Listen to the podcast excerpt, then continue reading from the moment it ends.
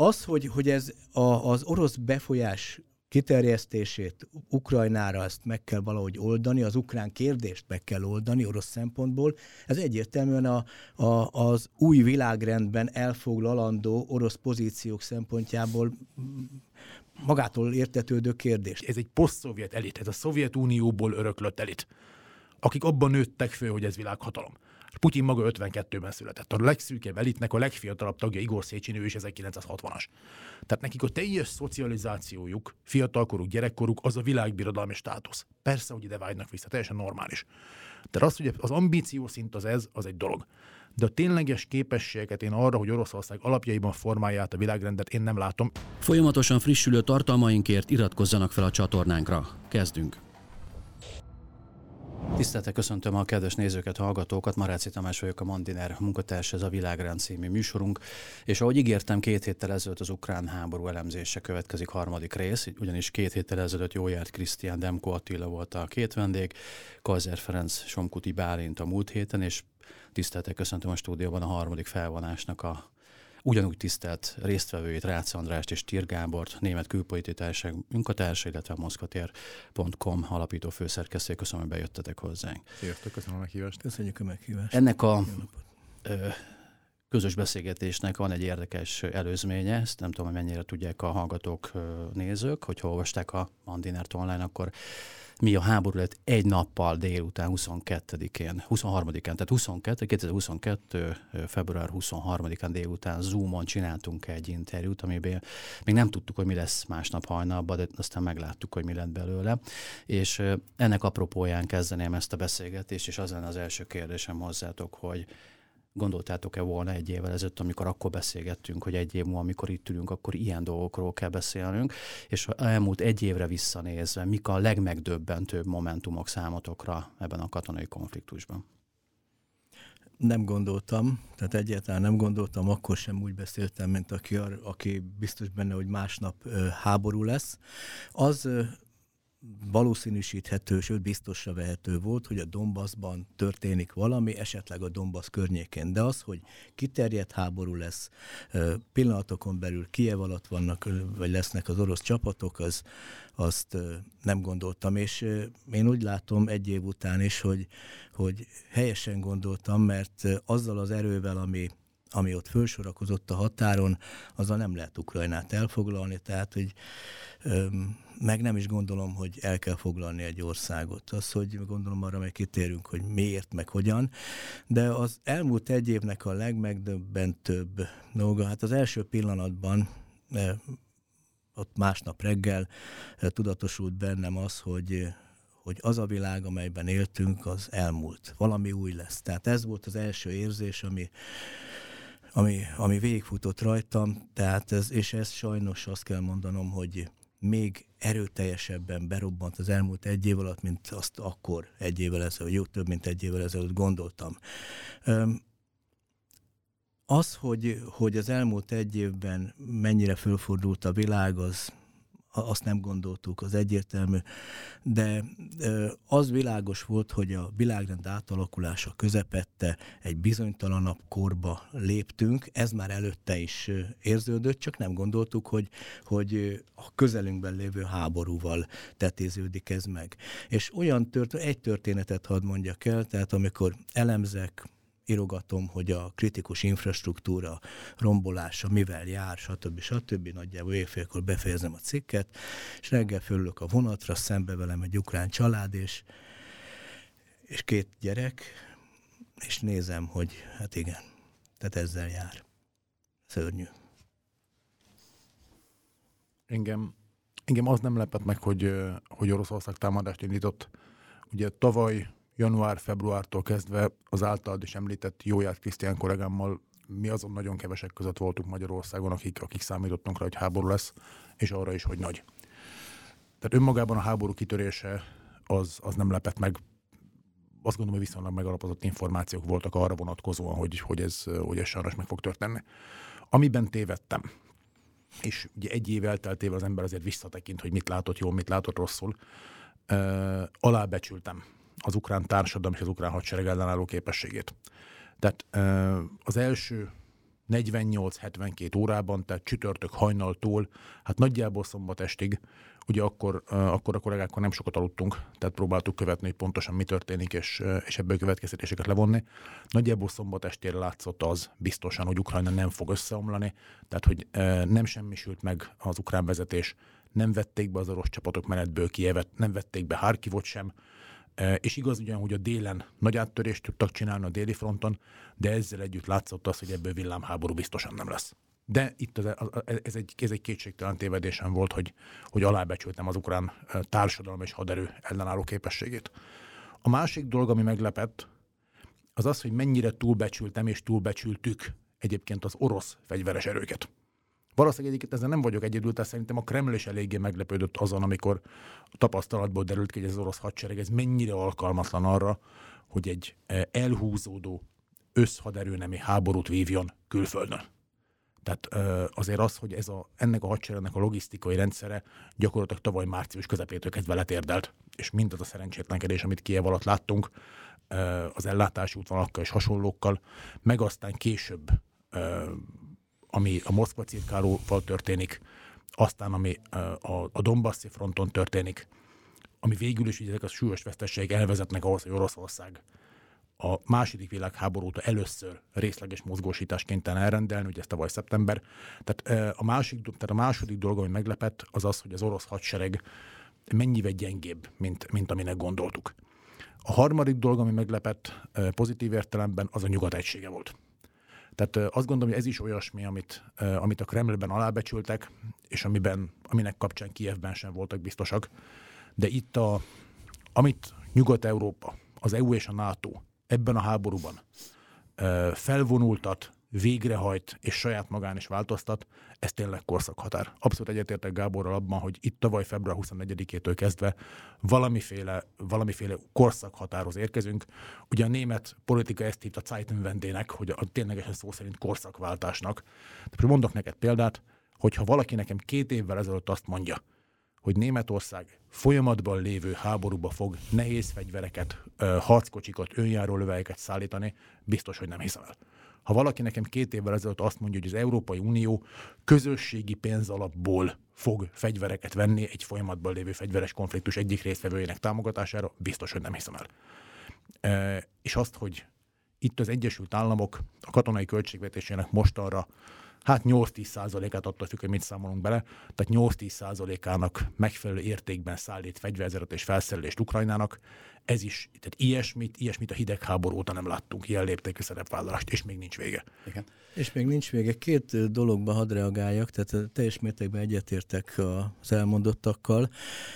Az orosz hadsereggel kapcsolatban én azt látom, hogy igen, az orosz hadsereg gyengébbnek mutatkozott, mint azt előtte bárki is hitte, vagy önmagát mutatta, ugyanakkor erősebb, továbbra is erősebb, mint azt a nyugati médiában bemutatják. Ez az egyik dolog, a másik pedig az, hogy való igaz az, hogy, hogy a nyugati világ rendkívül módon összekapta magát. Tehát, hogyha egy évvel ezelőtt nézzük, hogy milyen állapotban volt az Európai Unió, vagy a transatlanti viszony, hát akkor senki nem gondolhatta azt, hogy, hogy így fölsorakozik az Egyesült Államok mögé, mert szerintem nagyjából erről van szó.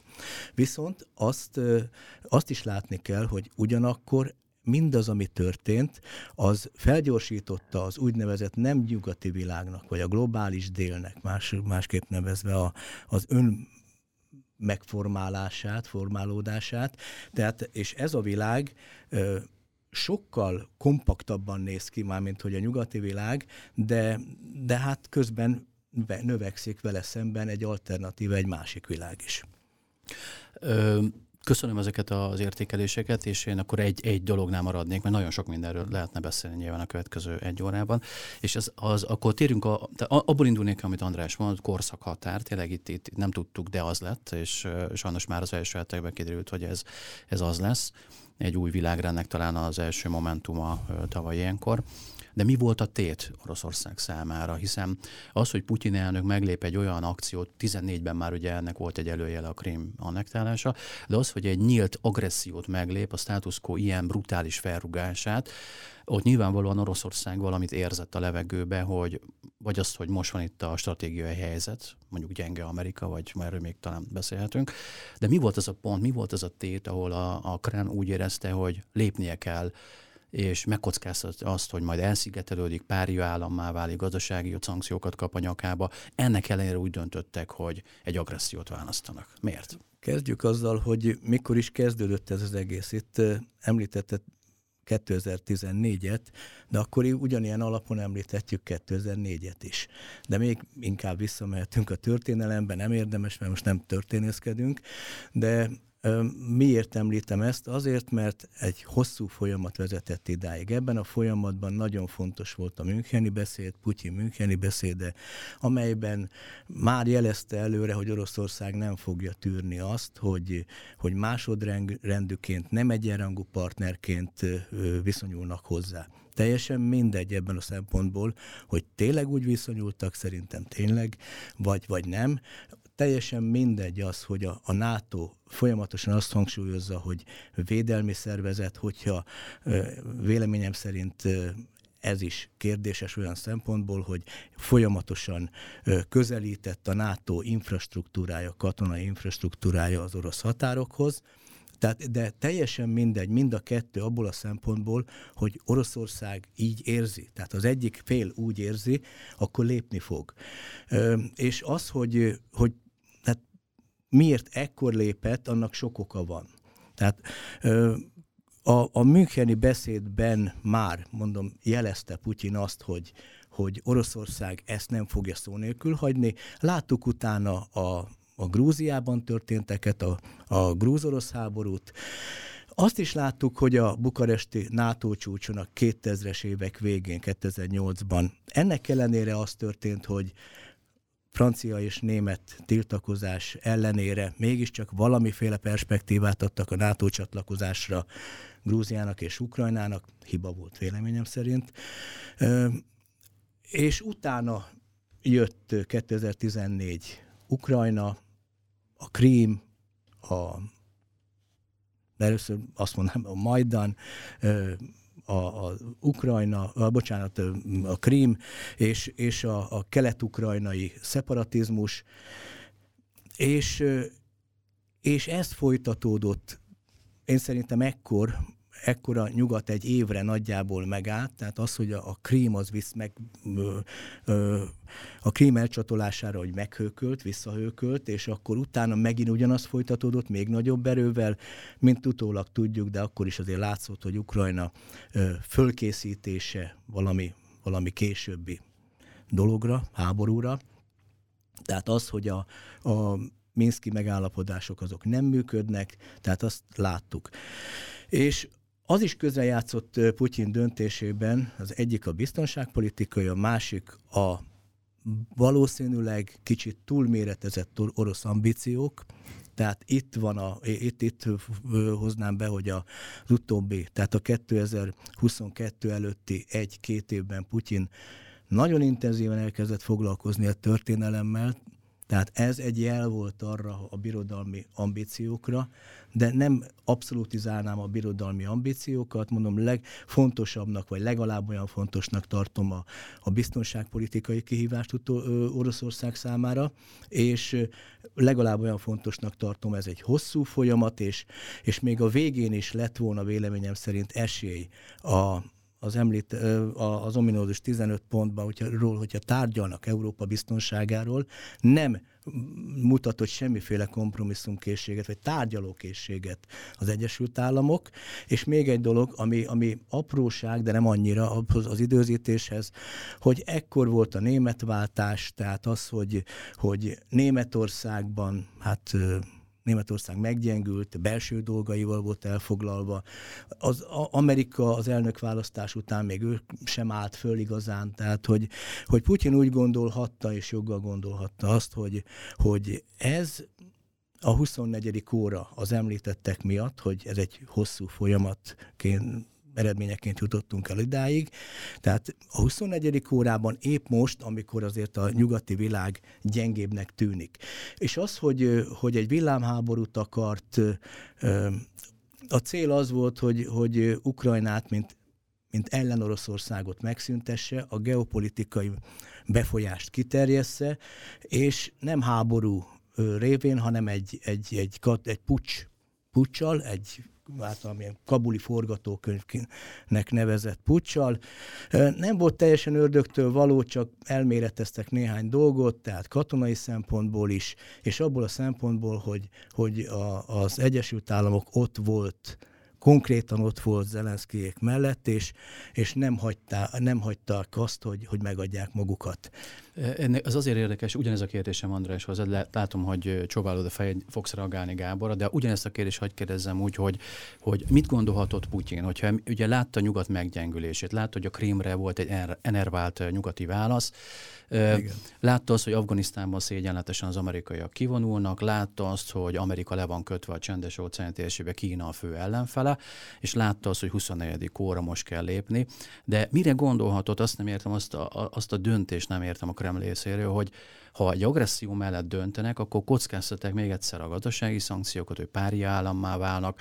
A státuszkot pontosan tudhatta 22-ben Putyin, hogy nem lehet úgy felrúgni, hogy annak ne legyenek fájdalmas következményei. Miért lépte meg?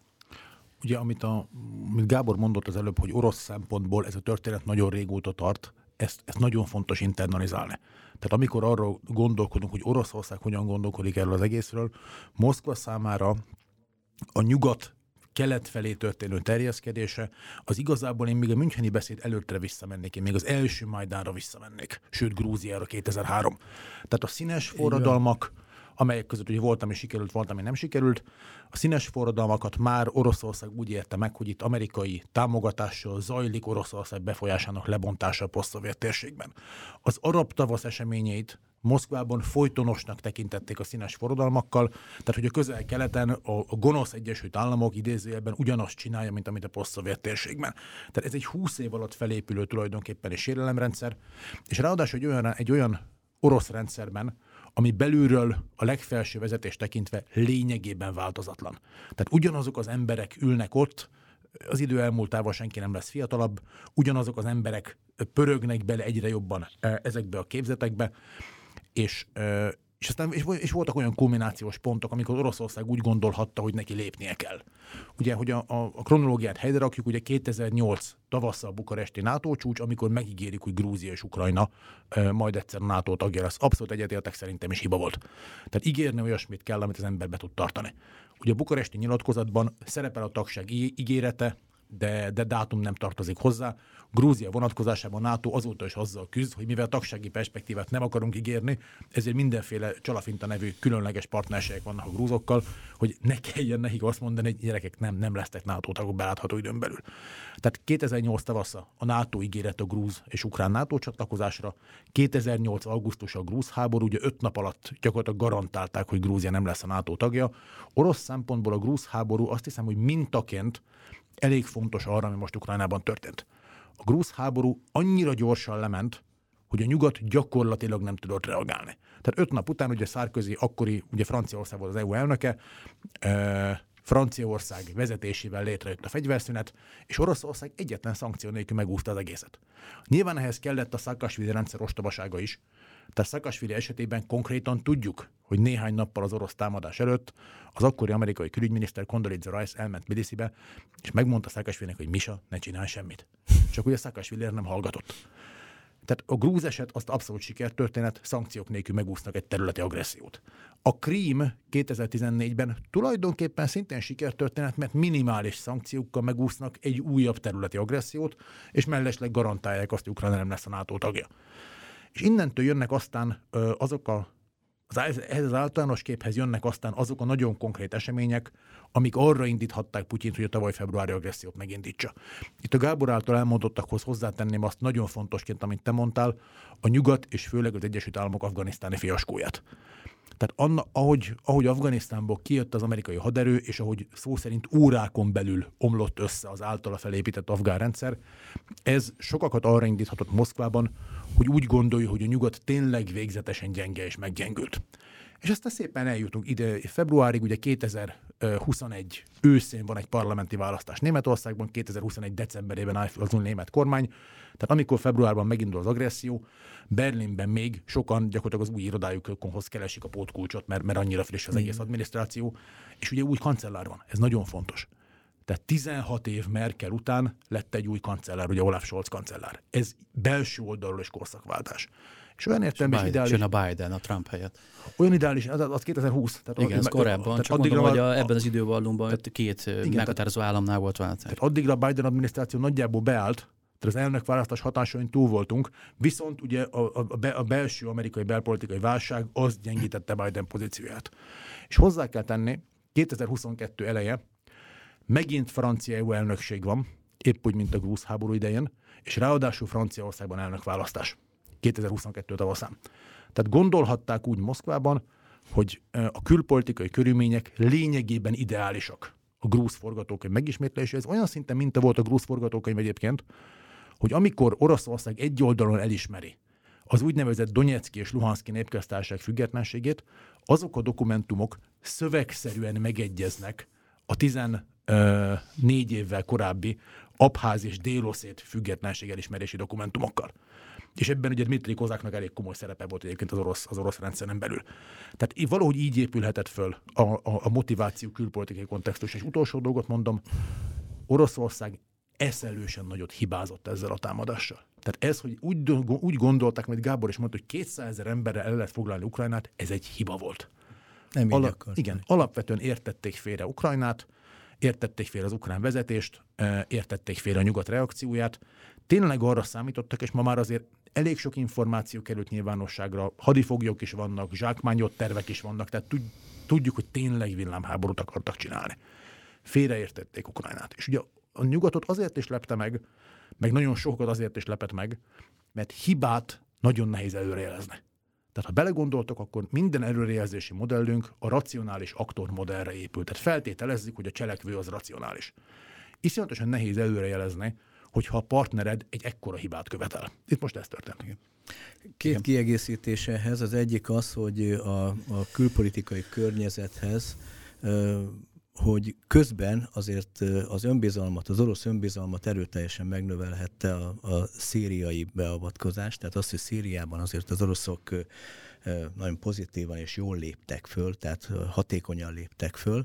Tehát ez, ez, ez megint csak a, a Krím mellett, meg, meg a, a grúz-orosz háború sikerei mellett ez, ez talán túlzott önbizalmat adhatott. Ez az egyik dolog, a másik pedig az egy belpolitikai, hogy Oroszországban is elnökválasztás után voltak, tehát még távol volt a, a, a következő elnökválasztás, tehát úgy, nem közvetlenül elnökválasztás után, de még távol volt a, a következő elnökválasztás. Tehát úgy gondolták, hogy van idő a dolognak kifornia magát, mert azért azt, azt senki nem gondolhatta Oroszországban sem, és nem is gondolta, hogy nem lesznek problémák, akár partizán háború, valamiféle ellenállás, de nem ilyen jellegű az ellenállás. Tehát az, hogy Oroszország nagyon sok tekintetben, és főképp az, hogy a, a nyugat így módon fölsorakozott Ukrajna mögé, ebben elszámította magát. Azt azonban le kell szögezni, hogy nagyon sokat hallottunk itt az elmúlt egy évben, jó egy évben arról, hogy, hogy Putyin elgurult a gyógyszer, nem mindenféle gondok voltak, tehát hogy, hogy nem, ők, ő racionálisan döntött, több, több volt ebben a hiba, mint megengedhető lett volna. Hadd hozok be még egy szempontot, hogy, hogyha racionális a vezető, hogy volt-e annyira racionális, hogy nem csak egy ukrajnai beavatkozást egy mondjuk egy nyugat és kelet közé feszülő államnak a szatellit állammá tételében gondolkodott, hanem ebben volt egy olyan, olyan, hogy ez az első lépés a világrend megváltoztatására, amit Ukrajnában teszünk. És azért, azért kérdezem ezt, mert nagyon érdekes az a szempont, hogy a téli olimpiai megnyitója előtt ugye a Xi jinping leült, és kötöttek egy stratégiai együttműködési megállapodást Kína és Oroszország között, amelyben az a mondat is szerepel az eredeti szövegben. Angolul is megnéztem, hogy nem csak egy rossz ö, magyar fordítás van, hogy egy új világrendnek a megteremtésére szövetkezek az amerikai hegemónia megtörésére. És azért kérdezem, hogy esetleg Putyin döntésében februárban az is benne volt, hogy mögöttünk áll Kína. Hát ha igen, akkor ez egy újabb hiba. Tehát, hogyha ha itt a, az orosz vezetés arra számított, hogy Kína majd teljes súlyával támogatni fogja Moszkvát ebben a háborúban, akkor, akkor az a kínai viszonynak a, a, a szintén súlyos félreértése lenne. Kína pontosan azt csinálja, amit egyébként minden amit olyan, rac, amit olyan racionális hatalomként tőle lehet várni. Kína nem köteleződött el. Amennyit én nem vagyok kínás, vannak kínás kollégáim, tehát most, most az ő tudásukkal próbálok meg kicsit villogni. Kína is több irányba tervezett, mint ahogy minden felelős nagyhatalom több irányba tervez. Valószínűsíthető, hogy Kína tudott arról, hogy Oroszország támadni fog. A részleteket nem tudom, hogy tudta a támadási terv szándékával és a körülbelül időzítéssel, amennyire nyilvános forrásokban meg lehet mondani, a pekingi vezetés tisztában volt. És hát ezek után, hogyha van egy ilyen információ, egy ilyen stratégiai fontosságú információ, akkor minden felelős, jól működő adminisztráció elkezd különféle forgatókönyveket felvázolni. A kínaiak nyilván nem kivételek. Tehát nyilvánvalóan volt tervük arra az esetre, hogyha sikerülne az, az orosz villámháború, volt tervük arra az esetre, hogyha gyors orosz összeomlás lenne, inkluzíve mondjuk Putyinnal történik valami, és volt tervük arra az esetre, hogy egy elhúzódó konfliktus lesz, aminek aztán szintén van két változója, beáll a nyugat Ukrajna mögé, vagy nem áll be. És miután kiderült, az a változó, vagy az a variáns valósul meg, hogy elhúzódó konfliktus és a nyugat beáll Ukrajna mögé, ez ugye orosz szempontból talán a létező legrosszabb verzió. Ezek után Kína is felmér az erőviszonyokat. Igen, de Kína szempontjából mennyire jó ez a forgatókönyv, hiszen hogyha most tényleg most már tényleg itt teóriákban beszélünk, de azért nem haszontalan szerintem, hogyha Kína tudott erről, ahogy említed, és a február 1 hogy jól emlékszem, 1 írták ezt a stratégiai együttműködést, és ez már annak ismeretében történt esetleg, hogy tudták, hogy Ukrajnába Oroszország lép, akkor az új világrend felvázolás az azt jelenti, hogy Kína várta arra, hogy Oroszország mit tud elérni a hadszintéren, és annak függvényében a csendes óceáni akcióihoz, amit nyilvánvalóan tervez a következő évekre, Tajvan, esetleg Japán megkóstolása. Hát, tehát, tehát, hogy Kína, amit tartogathat a tarsajában, azzal, hogy most ez elhúzódott, és a nyugat beállt, amit András mondott. Erről mi a Egy véleményed? pillanatra még az előző kérdéshez, tehát az, hogy a, a Oroszország ezt a, a világrend megváltozása, megváltoztatása keretében hajtotta -e végre. Én rendszeresen jártam, járok a Valdai Klubba, és azért feltűnő volt az, hogy a 2010-es évek e, elejétől, de, de egészen biztosan 2012-től az biztos, hogy egyfolytában megváltozott a Valdai szerkezete, sok minden, és egyfolytában a világrendről volt szó. Tehát az, hogy Oroszország készül, nem csak készül arra, hogy, hogy közben alakul át a világrend, és nem csak követi, hanem, hanem ebben aktív részesek, részesként akar részt venni a világrend megváltoztatásában. Tehát ami azóta e tekintetben elhangzik, a számomra nem volt új dolog, mert, mert végig az volt az elképzelés, hogy le kell bontani ezt a világrendet, meg kell törni a hegemon uralmát, föl kell építeni egy lehetőség szerint ö, többpólusú, vagy most már inkább úgy fogalmaznék, hogy több központú világrendet, és az meg egyértelmű, hogy a, az ukrán háború elmúlt egy évét, hogyha megnézzük, akkor Oroszország ezt a többszörös katonai újratervezés közepette egyértelműen a világrendért folyó, elsősorban az Amerikával ö, szemben folyó háborújának részeként, egyik terepeként értelmezi. A kérdés, hogy így, így is indult-e, vagy, vagy nem? Benne igen, volt-e az igen, orosz ez, ez, ez jó kérdés. Tehát az, hogy, hogy ez a, az orosz befolyás kiterjesztését Ukrajnára ezt meg kell valahogy oldani, az ukrán kérdést meg kell oldani orosz szempontból. Ez egyértelműen a, a, az új világrendben elfoglalandó orosz pozíciók szempontjából magától értetődő kérdés. Tehát az, hogy, hogy Oroszország nem lehet igazából komoly súlyú, vagy ig- olyan komoly súlyjal nem vehet részt az, az új világrendben, ö, amit szeretne, hogyha Ukrajna, Ukrajna egy ellen-Ukrajna, ellen-Oroszországként ott van mellette. Tehát a, a befolyását mindenképpen ki akarta terjeszteni, hangsúlyozom, a befolyását. Tehát egyáltalán nem területszerzésben gondolkodott, most már anélkül a befolyást, de lehet, hogy azzal sem tudja oly mértékben kiterjeszteni, az biztos, hogy oly mértékben nem tudja, mint ahogy ezt gondolta.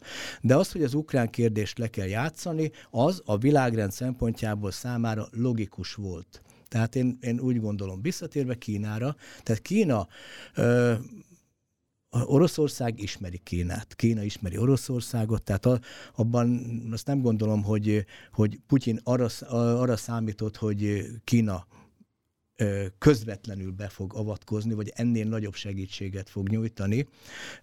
Annak ellenére mondom ezt, hogy az első időszakban Kína is a András által is említett bizonyos A forgatókönyvet nézegette, és elég lelkes volt látva az első napok sikereit, vagy kvázi sikereit, és egyébként meg, meg mint ahogy az egész, mindenki egy kicsit benézett, benézte ezt a dolgot, mert azért az amerikai megnyilatkozások is arról szóltak, hogy hogy néhány nap alatt teleshet Ukrajna, tehát hogy nem lehet tartani Kievet. Tehát akkor, amikor azt mondjuk, hogy Putyinnál irracionális dolgok, meg változások történtek, akkor azért, azért jegyezzük meg, hogy, hogy itt az egész világ azt gondolta, hogy ez így lesz, vagy majdnem az egész világ. Nem így lett. És a, igen. a, tehát én nem nagyon szeretem ezeket az összeesküvés elméleteket, hogy Putyin így beteg, meg úgy beteg, egyszerűen nem tudjuk, nincs rá forrás. Ez. Tehát, hogy jól esik azon spekulálni, most éppen balra sántít, vagy jobbra sántít, vagy hogy áll a keze, de valójában nem tudjuk. Tehát, hogy ez megint egy tervezési kérdés, azzal érdemes számolni, hogy az orosz elnök hosszú ideig funkcionális marad, mert ez tűnik a legvalószínűbb forgatókönyvnek. Ha beüt egy ilyen fekete hattyú forgatókönyv, hogy valami történik vele, akkor elő lehet venni azokat a terveket, de alapesetben nem, nem azokkal kell dolgozni. Na most, ami az, az a világrend átalakításának orosz szándékát illeti, szerintem itt, amit Gábor mond arra, hogy Váldajban, ami azért a, mondjuk a nézők kedvéért, tehát az orosz elitnek a, a legfontosabb gyakorlatilag ilyen saját fóruma, ahol minden évben összegyűnnek és elmondják, hogy szerintük hogy néz ki világ és mit kellene csinálni. Tehát az, hogy Váldájban változik a diskurzus, ezt ugye kívülről is lehet követni, ezt szoktam nézni nyilván Persze. a Váldáj közvetítését, ezt csak engem nem hívnak meg, mert egy másik oldalon vagyok.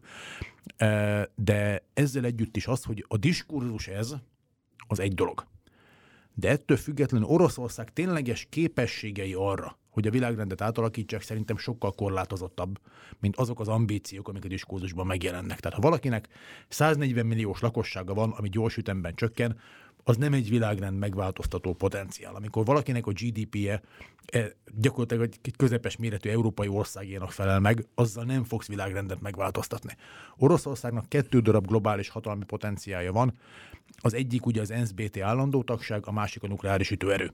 De egyik sem olyan, amivel a világrendet úgy igazán finoman formálni tudnád. Mert a nukleáris ütőerővel zsarolni tudsz, mást igazából nem. De hogyha, ha kettő az állandó BT tag Kínával, és két Itt nukleáris hatalom, és formálni erőforrások, stb. Formálni akkor sem tudod. Mert a, a BT tagság az a tapasztalatok szerint, hogy ilyen spoilernek jó. Tehát szét tudsz vétózni dolgokat. De a világrend átalakításához gazdasági erő kellene. Ez Kínának megvan, Oroszországnak nincs. Ha azt a bizonyos Putyin szí megállapodást elolvasod, akkor abban szerepel ez a mondat a világrend átalakításáról, de semmi több valószínűleg többet szerettek volna, legalábbis a kínás kollégám ezt mondják, hogy az oroszok többet szerettek volna Kína a szövegbe, de Kína eddig volt hajlandó elmenni, mert ahogy Gábor is mondta, Kína teljesen racionális játékos, kivár.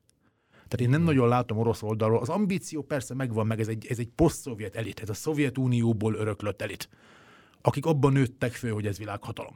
Putyin maga 52-ben született. A legszűkebb elitnek a legfiatalabb tagja Igor Széchenyi, ő is 1960-as. Tehát nekik a teljes szocializációjuk, fiatalkoruk, gyerekkoruk az a világbirodalmi státusz. Persze, hogy ide vágynak vissza, teljesen normális.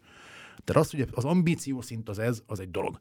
De a tényleges képességeket én arra, hogy Oroszország alapjaiban formálja át a világrendet, én nem látom. És ráadásul, hogyha ha igazam van abban, nem tudom, hogy igazam van-e, ha igazam van abban, hogy egy Grúzia kettőt akartak újra játszani. Egy gyors, nagyon hamar véget érő olyan háborút, ami nagyon korlátozott nyugati reakciókat vált ki, az, az a világrendet valójában nem alakította volna át annyira. Ha a nyugat lenyeli, akkor Grúzia kettő, Grúzia sem alakította át a világrendet. Csak ugye nem ez történt. Uh-huh. Itt Mondjuk, uh, igen, hadd egészítsem, igen. egészítsem ki azzal, hogy, hogy milyen képességei vannak az elmondottakon kívül Oroszországnak. Az egyik az, hogy a hatalmas tartalékai. Tehát a, a GDP mellett azért ez nagyon fontos dolog véleményem szerint, de még fontosabb a kérdés szempontjából az, hogy, hogy Oroszország nem formálni, átalakítani akarta, tehát nem úttörő, ne, nem, bocsánat, nem az élére akart állni ennek az egész új világrendnek, mert tisztában van az erejével, hanem van egy, egy, egy másik adottsága, a, a diplomáciai kezdeményezőkészség. Tehát az, hogy ami, ami, ami Kínánál kevésbé van meg. Tehát Oroszország inkább úttörő akart lenni ebben, hogy kezdjük el. És Kína, India és a többiek meg jönnek velünk, mert, mert közben ők úgy látták, és szerintem joggal látták úgy, hogy az Egyesült Államoknak a, a politikája a globális térben egyre több elégedetlenséget vált ki. Egyre több olyan ország van, akik úgy gondolják, hogy a hegemonnak az uralma a végéhez közeledik, vagy legalábbis ők is szeretnének a globális kérdésekben szót kapni.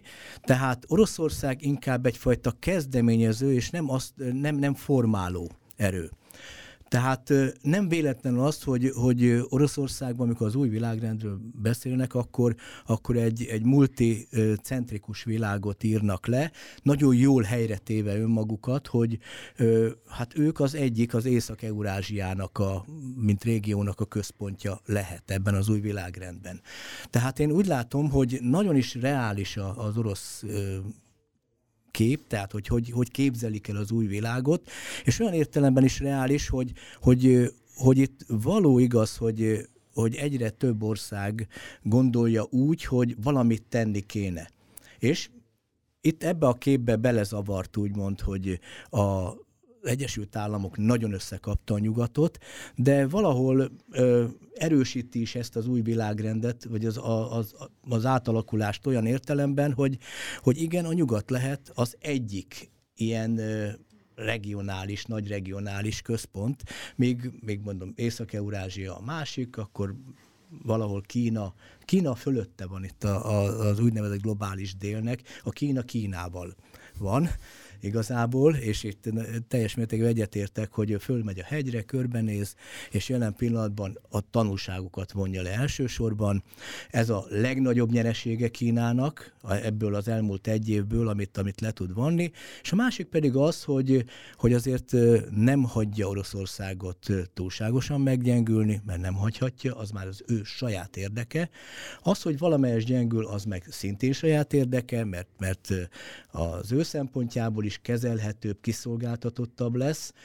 Ezt Oroszország is tudja, ezért jelen pillanatban rászorul Kínára, de abban reménykedik, hogy ez a, ez a kapcsolat a későbbiekben nem fog úgy megváltozni, mint Oroszország és a nyugat viszonya, tehát hogy, hogy másodrendű vagy kis testvér lesz, és akkor állandóan megkapja, hogy üljél le, mennyi helyre.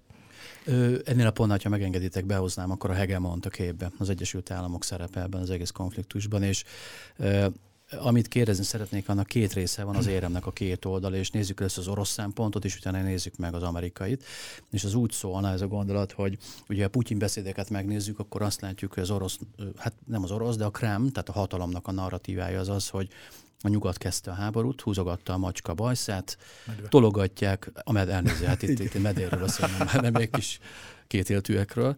Igen, tehát az, az van, hogy a NATO húzogatta itt a határokat, a Rubikont azzal lépte át, hogy a, a figyelmeztetések ellenére tolta keletre a határokat, Amerika ott van 14 óta Kijevben, szakértőkkel, ötletekkel, stratégiákkal, hírszerzése, stb.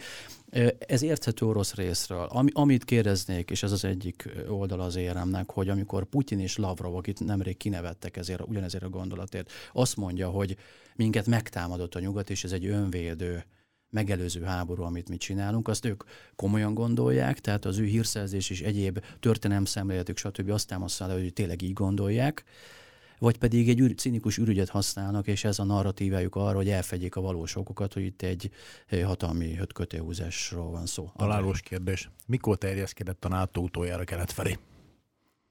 2004-ben. Igen. 2004 óta nem volt keleti NATO bővítés. 18 éve. Igen, de ugye van az az tehát, ígéret, hogy... amit már a Bukaresti ígéret. De, de pontosan tudni Bukaresti Plusz ígérettel... Plusz a színes forradalmak, tehát azért ezeket várj, egybe kell. Várj, tehát tehát beszéljünk, jó, jó. beszéljünk szabatosan, mert ugye a NATO-t kérdezted, a NATO a háború kitöréséhez képest 18 éve nem terjeszkedett kelet felé. A Balkán felé igen, de kelet felé nem. Tehát ez az orosz érv, hogy itt a NATO elkezdené bekeríteni Oroszországot, ez teljesen nyilvánvalóan fals. És a rakétavédelmi rendszer? A rakétavédelmi Amerikai. rendszer az egyrészt nem a NATO, Amerikai hangsúlyozom. Hát akkor beszéljünk az amerikairól. Másrészt a rakétavédelmi rendszernek a képességei soha nem voltak annak még közelében sem, hogy az orosz nukleáris potenciált veszélyeztessék, ezt mindenki pontosan tudja. Tehát ez, ez is ürügy. Tehát a rakétavédelmi rendszer lebegtetése, az, tehát az a rendszer jelen állapotában, amennyit tudni lehet róla, arra alkalmas, hogy néhány bejövő ballisztikus rakétát semlegesítsen. Tehát egy ilyen Irán vagy Észak-Korea típusú fenyegetésre jó. Az orosz nukleáris erők teljes potenciájának semlegesítésére soha nem lesz alkalmas, ez nem is cél. Hát gyengíti Tehát, az orosz nukleáris potenciált. Fél százalékkal. Tehát, hogy ez nem egy olyan ok, amiért lerohant a szomszédországot. És amikor szegény Lavrovot azért nevették ki, én egy borzasztóan sajnáltam. Tehát, hogy a, a, azért Lavrov az egyik legré, legrégebben hivatalban lévő külügyminiszter. Ugye 1950-ben született ennek az egész szakmának a veteránja én nagyon-nagyon remélem, hogy, hogy elég sokáig él ahhoz, hogy megírja az emlékiratait. Tehát ami, a, a, amit szegényel most történt, hogy, hogy kitették őt a színpadra, és el kellett ezt mondania, hogy hát itt Oroszországot támadták, meg ezt nyilván kinevették ezért. Ja, de ő hisz benne? Nem hiszem. Lavrov egy nagyon-nagyon-nagyon okos ember, és halálosan profi diplomata. Tehát Lavrov soha nem döccen, soha nem hibázik, még az elszólásai is olyanok, mint a, jó, hát ha bekapcsol marad egy mikrofon, az kínos. De vagy volt ilyen, most hadd ne idezzem, mert trágár, de még pólók is voltak ez a hír, egy-két híres Lavrov mondattal, de vérprofi. Tehát itt olyan, az a típusú diplomata, aki pontosan azt az álláspontot képvisel, amit eléraknak, bármiféle kikacsintás nélkül. Most éppen ez a vonal. Lavrov ezt fogja vinni egész végig. Ugye Lavrov már legalább kétszer le akart mondani 2014 óta mert ő már a krímmel se értett egyet. De ugye Putyin nem fogadta a lemondását, ezek után pedig nyilván visszament szolgálni, mert hát egész életében a birodalmat szolgálta. Nem hinném, hogy hisz benne, nem hinném, hogy hisz benne, nagyon-nagyon sokat tud a világról. Ugye eleve egyébként a, a, az, a, az oktatása során neki van egy nagyon komoly ázsia fókusza. Tehát őt eleve úgy képezték, hogy a, hogy, a, hogy a világnak a keleti részét is lássa. De ez a vonal ezt képviseli. Harmadik gondolat, hogy nyugat megtám, hogy a nyugat támadta meg Oroszországot, ugyan már mivel? Tehát, hogy a, a ne, ne, tehát ez egy ilyen, ilyen mítosz, hogy itt, itt a nyugat támadni készült, vagy Ukrajna támadni készült volna. Bocsánat, Ukrajna egy darab támadásra alkalmas fegyvert nem kapott. A nyugat 2016 óta szállít Ukrajnának fegyvereket, mesterlövész puskákat, illetőleg harckocsi elhárító rakétákat, ezek a Javelinek, de ezek, ne, ezek az eszközök nem alkalmasak arra, hogy Ukrajna ezzel támadást indítson. Oroszország egyébként elég pontosan tudta ezeket a részleteket. Tehát én ezt ür, ürügynek érzem, fals indoklásnak érzem. Nyilván lehet az orosz percepció az ilyen, de a valósággal ez, ez nem nagyon korrelál. Nagyon sok minden ürügy, abban egyetértek, viszont az, hogy Ukrajna nem támadott volna a Donbassban, azzal nem. Tehát akkor, amikor korábban beszéltünk arról, hogy Szakasvilinek is mondták, hogy ne, ne, ne, én ugyanazt látom Ukrajna esetében, hogy a Donbassban én Uh, úgy gondolom, hogy az egy évvel ezelőtti állapotokhoz képest két éven belül megpróbált volna elindítani biztos egy támadást. Tehát ilyen értelem, de ez részletkérdés. Mi alapján az... gondolod, ez érdekes? Tehát én az alapján gondolom, hogy, hogy egyrészt azért ott fölvonultatott egy olyan erőt, amely, amelyel már, mondom, szűken a Donbassban meg lehet próbálni valamit. Nem azt mondom, hogy ez sikerre van ítélve, nem, tehát valószínűleg nem sikerült volna, de a, a, az ukrán politikának a változása, tehát a, a, az önbizalom növekedése, én úgy gondolom, hogy egyértelműen erre felé lökte, és, és ide vitte, futtatta volna ki az ukrán politikát. Egyébként öngyilkos módon, de, de ettől még, még azt látom, hogy ők, ők ezt ambicionálták volna. De hangsúlyozom, hogy maga a háború kirobbanása szempontjából ez nem eh, elhanyagolható, de igazából részletkérdés.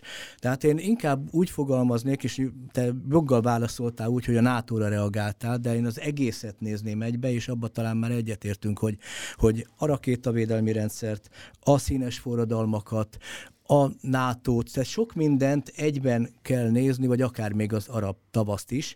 Tehát és így érezhette Oroszország úgy, hogy, hogy, hogy szorul körülötte a hurok. Tehát, hogy tehát folytogató ez a, ez a helyzet, és ha ez így folytatódik, akkor bizony Oroszország pozíciói lényegesen meggyengülnek. Tehát nem lesz abban a helyzetben, és itt van megint, ami a kiindulási pontunk volt, hogy miért támadott, hogy nem lesz abban a helyzetben, hogy a pozícióit erősítse, vagy egyáltalán megvédje. Tehát tényleg 24, 24. óra érzés volt az orosz vezetésben véleményem szerint, és és ebben nagyon sok az igazság. Tehát az, hogy, hogy azt, azt hogy építik föl, meg milyen ö, retorikával magyarázták meg a támadás, hogy denacifikáció, stb. stb. Most ebben nem menjünk bele, mert igen, nem, annyi időnk nincsen. Igen. Tehát szerintem az a kérdés, viszont van, a, a, a kulcs szó az, hogy, hogy a pozíciók ö, megőrzése, illetőleg annyira kitágítása, hogy a legalább a minimális ambíciókhoz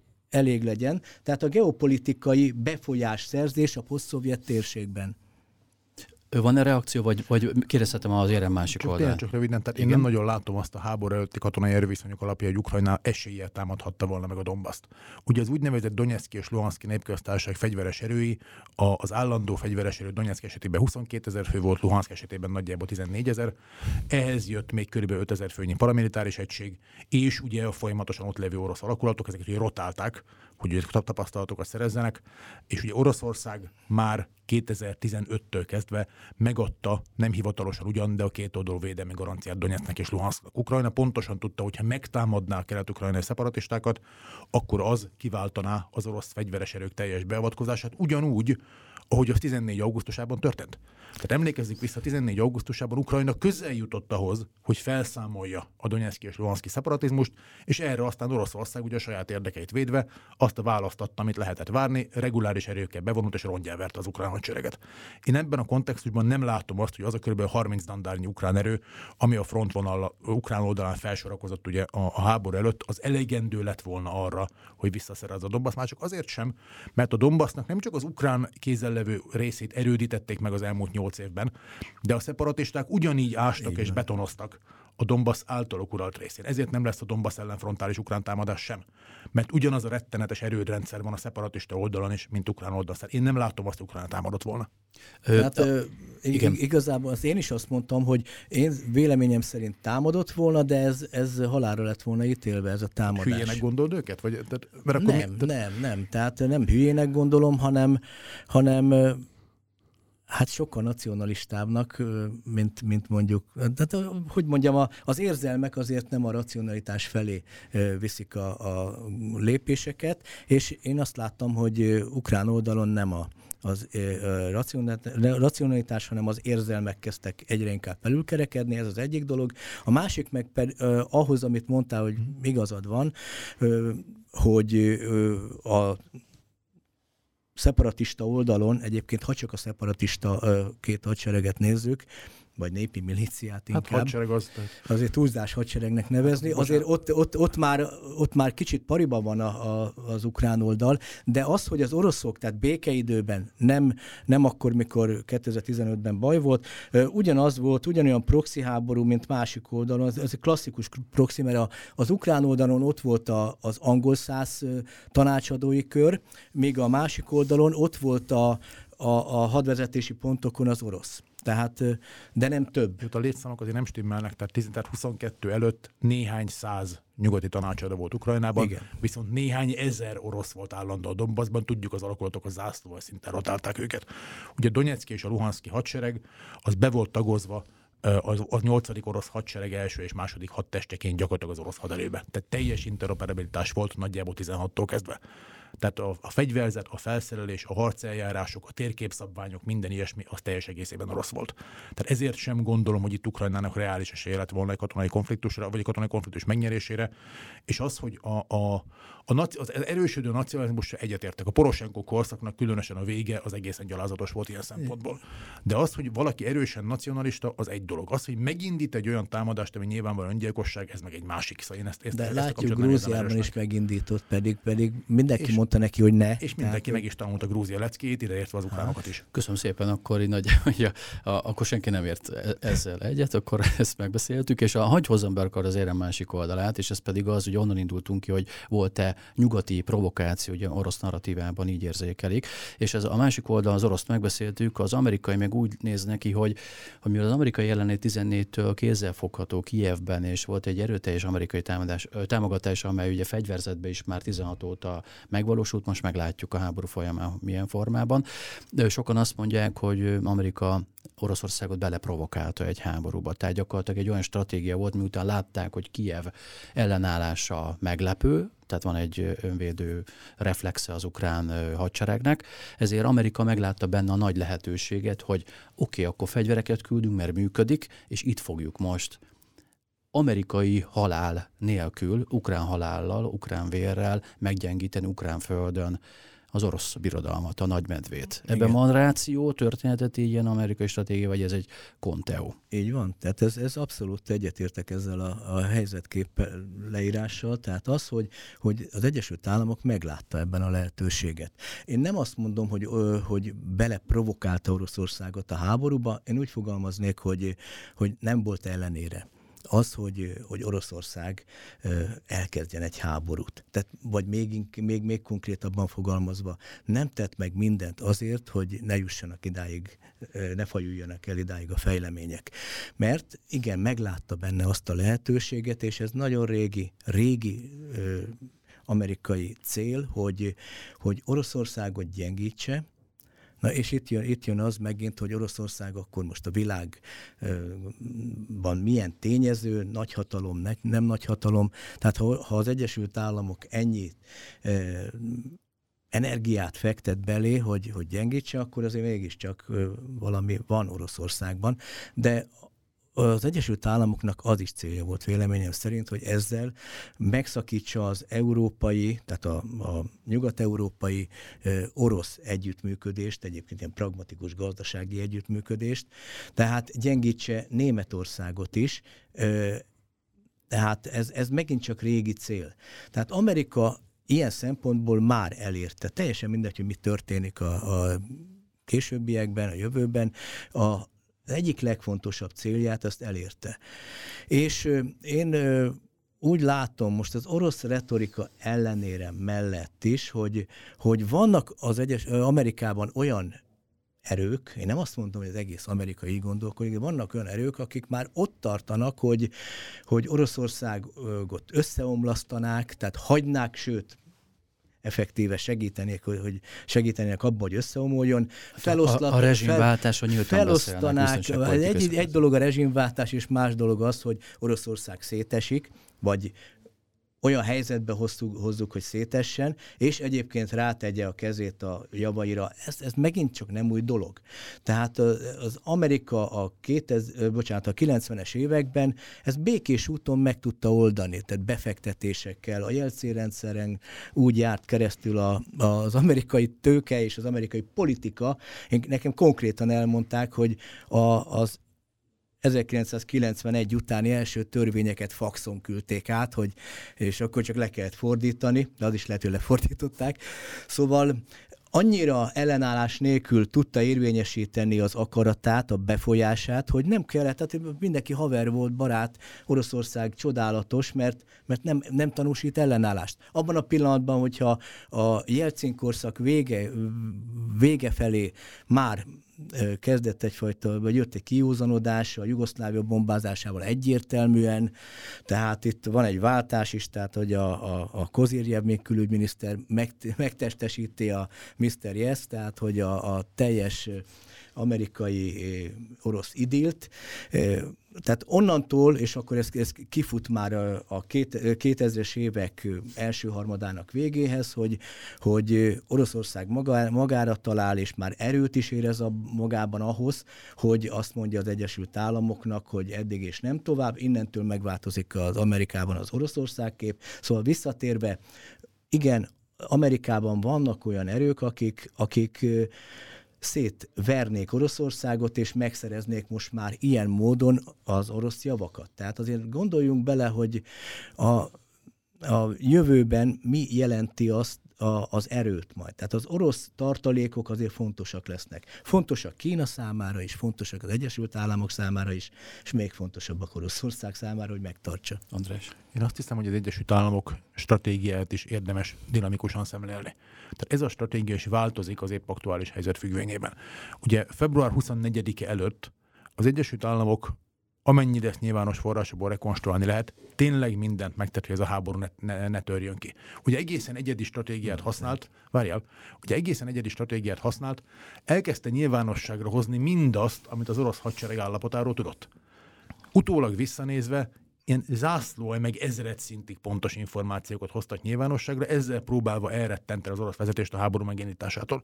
Ugye február elején van egy magas szintű találkozó Washingtonban, bocsánat, Moszkvában, ott Patrusovnak, az orosz nemzetbiztonsági tanács titkárának mondják el, hogy Nikolaj Platonovics, ezek a terveitek. Tudjuk, hogy ezt fogjátok csinálni, ne tegyétek. Korábban senki más nem használta a hírszerzési információknak ezt a tömegű nyilvánosságra hozását elrettentési eszközként. Az oroszok pedig úgy tűnik, hogy, tehát, hogy nem, nem, nem hitték el azt, hogy, hogy az Egyesült Államok tényleg képes operacionalizálni is ezt a tudást. De azzal, hogy tehát próbálták ezekkel az eszközökkel elrettenteni Moszkvát, hogy ne csináljátok, mert nem lesz meglepetésfaktor, minden lépésről tudunk, teljesen fölösleges, megpróbálni is kár. Csak az orosz vezetés már amikor elő volt készítve a támadás, ugye itt nagyon fontos belülről érteni ezt a logikát. Képzeljük el azt a forgatókönyvet, amikor Patrusov elmegy Putyinhoz, és azt mondja, hogy hát Vladimir Vladimirovics, az amerikaiak azt mondták, hogy mindenről tudnak, le kell fújni a támadási terveket. Ezt egy magára valamit adó orosz vezető egyszerűen nem fogja felvállalni. Tehát az, hogy, hogy harc nélkül hagyjuk, hogy az amerikaiak beletapossanak minket a sárba, hát ennyi nyilván nem lesz, akkor már csak azért is menjünk neki. Elind, megindul a támadás, nagyon fontos, mert Gábor az elején mondott, az amerikaiak sem gondolták, hogy Ukrajna ki tud tartani. Ugye ott nem fogalmazták pontosan, azt mondta az elején, hogy nem hagyták Zelenszkinek, hogy megadja magát. Ez fordítva volt. A nyugat nagyon nyomta Zelenszkit, hogy adja meg magát, hogy felajánlották egy emigráns kormány vezetésének lehetőségét Lengyelországban. Csak ugye Zelenszki volt, aki nem volt hajlandó megadni magát. Részben egyébként ezt a a Reznikovnak egy beszámolójából tudjuk, hogy komoly hezitálás volt a kévi vezetésben az elején, de miután kiderült, hogy hogy, hogy tudják magukat tartani, a hoztameni reptér nem esik el, nem jön az orosz légideszant, onnantól eldönt, hogy jó csinálják. És itt volt az amerikai stratégiának egy második változása. Ugye első szint próbáljuk megakadályozni a háború kitörését. Kettő, kitört, az ukránok úgyse tudják tartani magukat, mentsük ki, amit lehet.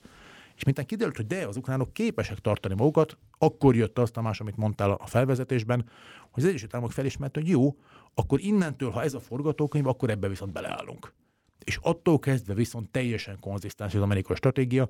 Én nem értek egyet az orosz felbomlasztás szándékával. Én azt látom, de én mondjuk a katonai részhez értek valamennyire, tehát nem vagyok amerikai szakértő, az átadott fegyverek mennyiségéből és minőségéből nekem az látszik, hogy az amerikai oldalról egy nagyon kontrollált eszkaláció. Tehát szándékosan nem kapnak az ukránok olyan fegyvereket, amivel túl nagy ostobaságot csinálhatnának, mert ugye a nacionalizmus, mint probléma azért az jelen van. Az Egyesült Államok olyan fegyvereket ad át olyan ütemezésben, ami lehetővé teszi Ukrajnának, hogy a harctéren győzelmet arasson, de azt nem, hogy az orosz állam létét mondjuk veszélybe sodorja. Vannak ilyen fegyverek? Persze, hogy vannak. Át lehetne adni őket ukránoknak? Technikailag át lehetne adni, de politikailag nagyon nem volna célszerű. Tehát én ezt a kontrollált eszkalációt látom, elsősorban azért, mert bár vannak valóban nagyon radikális hangok és gondolkodók az Egyesült Államokban tényleg eszelős ostobaságokat leírnak, hogy na, akkor itt a pillanat, hogy Oroszország szétessen. Én csendesen föltenném a kérdést, hogy tényleg szeretnénk egy széthulló atomhatalmat? Isten senki, épes, senki, senki épesző ember nem akar ilyet, az amerikai adminisztráció sem. Világos. Tehát ezek a, Tehát ezek a fringe hangok, ezek nagyon a szélén vannak szerencsére. A probléma az, hogy nagyon hangosak. De Igen. itt amennyire az amerikai stratégiát rekonstruálni lehet, a cél az, hogy Oroszország elveszítse a háborút Ukrajnában, de egyébként megmaradjon egy funkcionális, integrált országként, mert ennek az alternatívája az, az, az a katasztrófa. Egy, Rövid reakció, és utána egy záró kérdés, nem az egy, idő nagyjából elment. Egyetértek ezzel, tehát a hivatalos Amerika az gyengíteni Oroszországot, de nem verné szét. Pontosan, tehát ez, pontosan. ezzel ez nincs vita. Visszakapcsolva egyébként arra, amikor azt mondod, hogy, hogy letették az oroszok elé azt, hogy, hogy ezt, meg ezt, meg ezt tudjuk, véleményem szerint lehet, ez elrettentésnek egy sajátos formája, de ez csak erősítette Putyinban azt a döntést, hogy itt a 24. órában vagyunk az amerikaiak, hogy egy év múlva, két év múlva már, már idáig se tudunk eljutni, cselekedni kell. És valójában, hogyha az Egyesült Államok el akarja kerülni a háborút, akkor a, a, arról a bizonyos 15 pontról kellett volna elkezdeni tárgyalni. Tehát én szerintem így lehetett volna. És, de az, annak kapcsán egyáltalán nem mutatott tárgyalási készséget. Hát figyelj, én sem mutattam volna, tehát az a 15 pont úgy akart megegyezni Európa biztonsága, hogy Európa nem ült az asztalnál. Ráadásul ugye kétféle 15 pont volt, az Egyesült Államok, vagy az Oroszország külön javaslatcsomagot nyújtott be az Egyesült Államoknak, és egy másikat a NATO-nak. Hasonlított a két követelés sorozat, de nem volt azonos. Így hogy lehet tárgyalni. És mindezt, mindenről na eszelősen rövid időn belül akart volna megegyezni, úgy, hogy közben a katonai előkészületek zavartanul zajlottak. Tehát én a 15 pontot úgy értékelem sajnos, hogy ez egy elterelés és időnyerési szándék volt, nem pedig valós megegyezést tükrözött. Hát ebben nem értünk egyet. Ez tehát ez, én legalábbis, tehát amerikai oldalról, tehát ha másért nem az időhúzás szándékával, tehát megpróbáltam volna tárgyalni, de még a tárgyalási készség sem volt Ugye, meg. Én örülök, hogy nem tárgyaltak, én magyarként piszakul örülök annak, hogy amikor Oroszország meg akar egyezni az európai világrendről, akkor az Egyesült Államok nem megy bele egy olyan tárgyalási formátumba, ahol Európa ott sincs az asztalnál. Tehát itt az a 15 pont az úgy egyezett volna meg Európáról, inkluzíve a hazám, hogy, hogy, a, hogy Európát meg sem kérdezi. Én nagyon örülök, hogy ez a tárgyalási szándék nem lett komolyan véve. Ilyen értelemben egyetértek, de nagyon jól tudjuk egyébként, hogy az Egyesült Államok Európa nélkül intézi Európa ügyeit, amikor tudja, és az Ukrajnában is, uh, Ukrajna ott, lehet, ott fog ülni a, a tárgyalóasztalnál, de valójában szerintem Oroszország és Amerika fog megegyezni. Aztán akkor meglátjuk, hogy mikor. Nem értek egyet, de mindegy. Ez igen, ez, ez, ez, ez nagyon messzire vezet, ez egy olyan gondolat, amiről egy külön adást fogunk majd, hogyha egyszer bejöttök. Jó. Egy, viszont ennek az adásnak legyen egy záró kérdés, és az legyen az, ha már itt egy éves folyamatot értékeltünk az elmúlt egy órában, és hogy tényleg rövid válaszokat várnék, hogy ki mit veszthet, illetve nyerhet ezzel a háborúval, akármikor is ér véget, Ukrajna, illetve Oroszország. Gába. Ukrajna nagyon sokat vesz, veszíthet, és már veszített. Ukrajna ebből a háborúból győztesként már nem jöhet ki. Tehát ő, egyértelmű vesztese a háborúnak, mély demográfiai válságban van, a, az államot csak külső erővel lehet föntartani, a gazdaság szerint romokban van, az ország nagy része romokban van, és elvesztette jelen pillanat pillanatban az ország területének 18%-át. Tehát ezt mindennek el lehet adni, csak nem győzelemnek, és, és ha még a, a fronton, a frontokon változik is valamelyest a helyzet, akkor sem tudom elképzelni, hogy Ukrajnát bármilyen értelemben győztesként hirdessük ki. Oroszország ö, számára óriásiak a tétek, mert ö, egy győzelmi kényszerben van, ö, nem engedheti meg a, a vereséget önmagának, ö, ugyanakkor, hogyha elhúzódik, nagyon elhúzódik a háború, akkor az nem az ő forgatókönyve, már most nem az ő forgatókönyve zajlik, hanem az amerikai forgatókönyv, tehát az, hogy gyengíteni szép lassan, kivéreztetni, meggyengíteni Oroszországot. Tehát számára ez a tét. És még egy nagyon komoly, hogy fölfogja azt, hogy ezt a, azt a lehetőséget, hogy ezt a helyzetet lehetőségként is kihasználhatja a szuverenitása erősítésére. Tehát gondolok itt arra, hogy ahogy itt menet közben a, a hadsereg bugdácsolása közepette megpróbálja valahogy helyrehozni a hibákat, úgy, úgy az egész gazdaságot, vagy a társadalmat érintve is ö, megpróbálja megtenni mindazt, amit, amit az elmúlt években ilyen vagy olyan okokból a korrupció, a lustaság vagy a kényelem okán nem tett meg. Tehát az, hogy minél szuverénebb, minél inkább önellátó legyen, az anyagi forrásai megvannak ehhez, adottságai.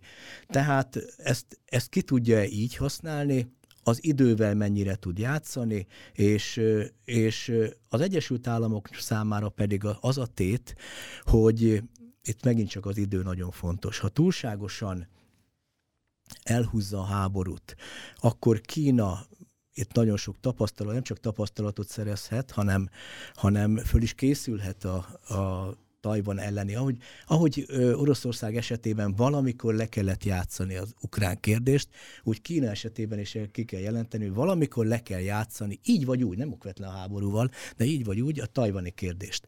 Tehát ehhez Kína nyer időt, az Egyesült Államok ö, ö, veszít időt, és az Egyesült Államok számára az is egy komoly kihívás, hogy a, az úgynevezett globális dél, a nem nyugati világ közben erősödik, formálódik. Tehát erre is figyelnie kell, tehát nem ragadhat le Ukrajnánál, és ez megint csak rossz hír az ukránoknak. Én egy picit vitatkoznék az ukrán értékelés kapcsán, de hát ugyanakkor azt azért tegyük hozzá, hogy a győzelem és a vereség ez, ez sohasem bináris. Ez nem mint a villanykapcsol, hogy így áll vagy úgy áll, ennek fokozatai vannak. Ukrajna olyan értelemben mindenképpen nyert szerintem, hogy megmaradt szuverén államnak. Ugye az eredeti orosz tervek valósultak volna meg, akkor most egy bábkormány lenne Kievben, ugye az öreg Janukovics lenne az elnök, Medvedcsuk lenne a miniszterelnök, és ugye valószínűleg az idősebb Baloga lenne az elnök adminisztráció vezetője, egy, egy moszkvai bábkormány lenne Kievben. Hát nem ez valósult meg, tehát ezt Ukrajna megnyerte. Viszont amit Gábor mondott a területvesztésről, főleg a demográfiáról, meg a háborús pusztításról, ezért a győzelemért Ukrajna rettenetesen nagy árat fizet. Nem pürroszi győzelem, hogy a pürroszi győzelem az az, hogy bár vesztettünk volna, nem, tehát ez, ez, ez jó ukrán szempontból, hogy így történt, csak iszonyatosan nagy az ár. Tehát itt évtizedekkel vetődik vissza Ukrajna fejlődése. Ami Oroszország szempontjából már látszik, hogy, hogy vesztesség, az, az a posztszovjet térségbeli befolyás. De szerintem most hal meg a Szovjetunió.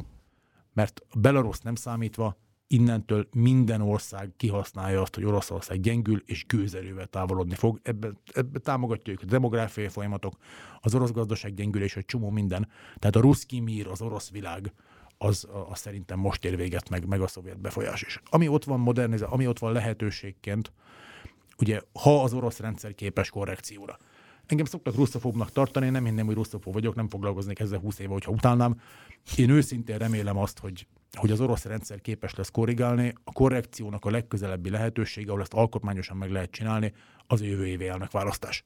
Tehát egy új elnökkel, még ha az nem is különbözik nagyon a mostanitól, egy új elnökkel lehet pályát módosítani. Szép szovjet rutin, mindent rákenünk az előzőre, csinálunk egy csomó cserét, abba adjuk azt a háborút, amire már egyre többen mondják Oroszországban is, hogy megnyerni biztosan nem lehet, és akkor meg lehetne azt csinálni, Ugye a háború alatt nagyon megerősödött az orosz hatalom még, a, még magához képest is, tehát sokkal erősebb a Kreml belföldön, mint mondjuk másfél éve volt. És egy új elnökkel, ha meg lehetne azt csinálni, hogy ezt a frissen szerzett erőt arra használni, hogy tényleg a korrupciót visszanyomni egy kicsit, a modernizációval egy kicsikét előre menni, az üzleti bizalmat egy picit javítani, lehet, hogy nem nyugat felé ment, a nyugodtóval elszigetelődés szerintem tartós. De mondjuk Kína és India felé az, az segítene Oroszországnak. De ehhez az kell, hogy, hogy ez a rendszer képes legyen korrigálni, úgyhogy, úgyhogy jövő tavaszra kell figyelni szerintem. Szerintem a, a Putyinnal kell számolni hosszú távon is, tehát ilyen korrekcióra én nem számítok. Egy dolgot szerettem volna még említeni, Európát. Tehát az, hogy Európa hogy szerepel ebben a háborúban. Tehát ö, Európa gyengül ez, ez az egyik dolog. A másik pedig az, hogy ami nagyon fontos Európa számára, az európai biztonság, az Európai Unió jövője számára, hogy, hogy Ukrajna bármilyen állapotban nevezük győztesként, vesztesként, kinek így, kinek úgy, kerül ki ebből a háborúból, ebből a helyzetből, ez kihívás lesz Európa jövője szempontjából Európa számára. Ha ha meggondolatlanul érzelmi fölindulásból veszi föl akár a NATO-ba, akár az Európai Unióba Ukrajnát, akkor azzal a, a belső árkokat mélyíti, tehát ezt a kihívást kezelni kell biztonságpolitikai szempontból, a közbiztonság szempontjából, és egyébként ez Európa egységét sem szabad ezzel megbontani, mert ez megosztó kérdés. Legyen ez a végszó. András Gábor, nagyon köszönöm, hogy itt voltatok, kiváló elemzés volt, és köszönöm a nézőknek, hallgatóknak a figyelmet. Jövő héten folytatjuk, ez volt a Világrend heti adása, viszont hallásra, viszont látásra. Ha tetszett a videónk, iratkozzanak fel a csatornánkra, és kövessék a Mandinert minden lehetséges fórumon.